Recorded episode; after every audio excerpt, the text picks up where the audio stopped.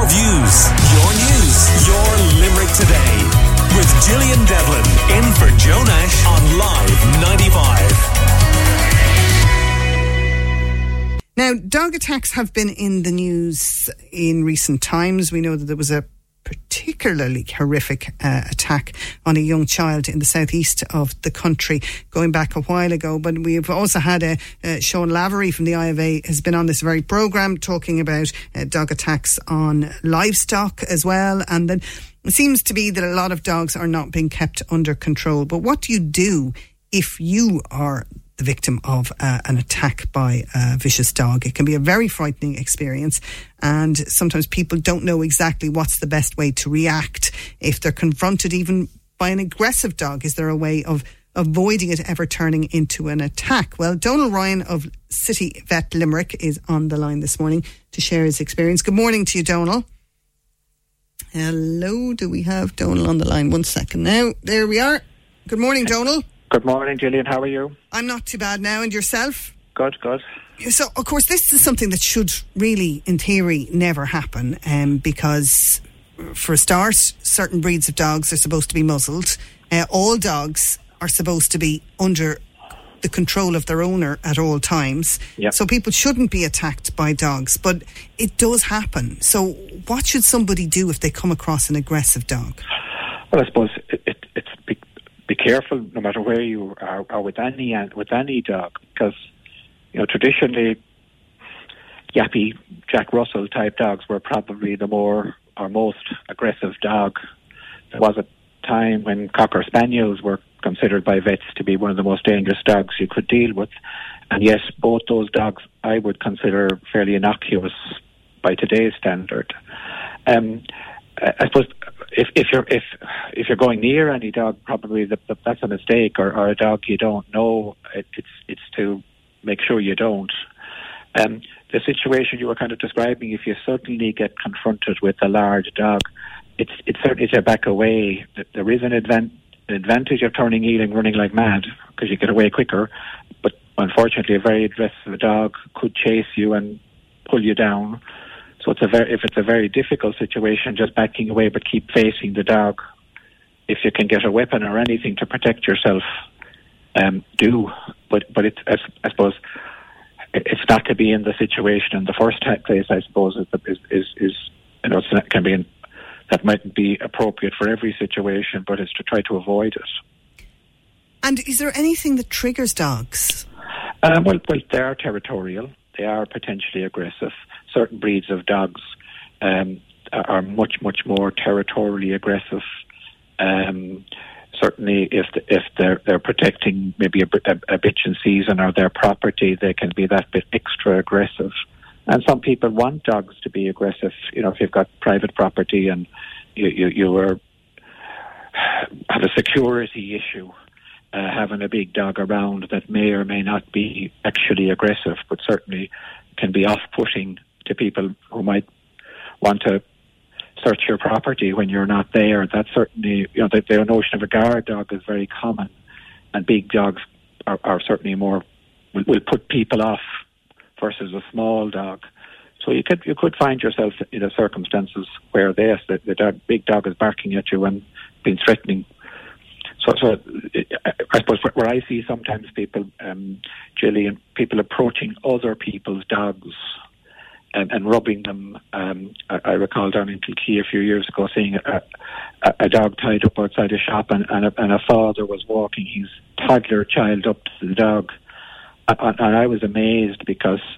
You know, first of all, mind your own business, but secondly, bringing a child to a dog that you don't know isn't isn't wise. You know, that's a tough one, right? Because I agree with you. However, sometimes I think parents use other people's dogs to kind of assuage their child's the child might have a little bit of apprehension and they're trying yeah, to prove yeah. to, to the child look in general most dogs are absolutely fine Yeah, and you know there's no risk um, and if you tell a child don't touch dogs might it kind of almost encourage a fear of dogs that there's no doubt. Uh, I can remember certain circumstances where um, a member of my family lifted up his child and said, reminded the two or three year old or the three year old, I suppose, that he was afraid of dogs, and, and, and you know that's that's reinforcing any child's anxiety about animals when when um, you know it, it, it, you probably should understate those issues with with, with, with dogs because um, most, as you point out, most dogs are fine. It can be unusual sets of circumstances or the tragic circumstances down in Wexford where that dog wasn't con- mm. and possibly had not been trained or could have been trained to be aggressive.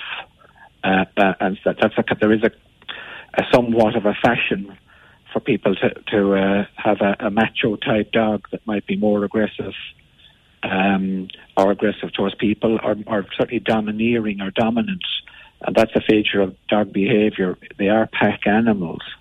So if they're in a family situation, they can learn to dominate members of a household and um, they can be threatening or dangerous in that set of circumstances. Or visitors to the household or the perception of threat, that's instinctive in them and that's what they will do if the circumstances are, I suppose, right for them, wrong for the the visitor to the house or the neighbour or whatever. There's um, a cartoon here that I was given with this that's kind of showing a few um, examples of how somebody should behave if they're attacked by uh, a dog. And the, the fifth picture in the strip of cartoons is kind of a little bit worrying. It says, if biting is unavoidable, offering a forearm leaves three limbs free to attack the dog and protects your face and stomach. Now, I have to say, I've seen that kind of image before on TV where you had, um, you know, you might have uh, American police training their dogs, and you see them, and they're well wrapped up and protected, and they put the arm out for the dog to attack. Is that a good idea, though?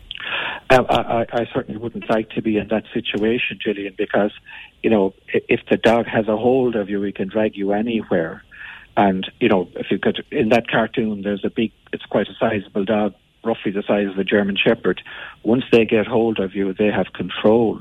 But if you're backed up into a corner and um, with a dog like that, you're, you're in, you know, that image, you're certainly in trouble no matter what you do. Um, I suppose a weapon of some sort um, is is uh, is beneficial. Um, uh, the, the, the situation you're talking about, where these men dressed up like Michelin man. The dog is trained to attack on command, so the, the handler will say, you know, give the instruction, and the the dog will bite that or attack that person, pull them to the ground, and then when the handler says stop, the dog should be so well trained to stop. Um, but in, in, a, in a sort of a wild dog situation, um, you, you won't have that break because the animals, I suppose, hormones and his fear will be uh, excited, and and they won't stop until they're until they're um, finished the job. I suppose if there's that sort of a nasty attack. Do you think we we're a bit complacent as a society sometimes about like the dangers that dogs can present? Because we've all heard as well of even horror stories where you know the family dog suddenly went nuts and attacked yeah. a small toddler yeah. or child yeah. infant. Well, there was a very sad case in Waterford, or uh, sometime last year, where there was a, I think it was a family occasion, it may have been a baptism, but a dog went upstairs and killed a child in the bedroom, an infant. I don't know if you can recall that, but that's horrendous and a shocking experience for any family. Uh, um, could you argue it was preventable? Maybe, well, not knowing the circumstances, I can't, but I can imagine the circumstances where the dog was out in the backyard instead of free in the house. But that can happen because people, a lot of owners can often interpret threatening behaviour as a bit of a laugh or a bit of fun. I, he never, he'd never, the dog, he or she would never do anything bad um, and, and be naive to it, particularly people who have no experience, you haven't grown up with dogs or don't come from a, a culture of knowing animals. They can often have a, a, a very um, how would I say, rosy eyes or, or, or starry eyed view of, of, of, of animals. Well, yeah. Obviously, uh, we don't know in, in, that particular circumstance yeah, yeah. in that one, but in general, yeah. um, do we need Mr. stricter stricter rules um, in terms of our do- protecting the dogs? Um, well, well, there are t- proposals to, to, to introduce new controls. I suppose one of the bigger issues is that educating the public to their responsibilities is is, is it, there seems to be um, a gap in that zone.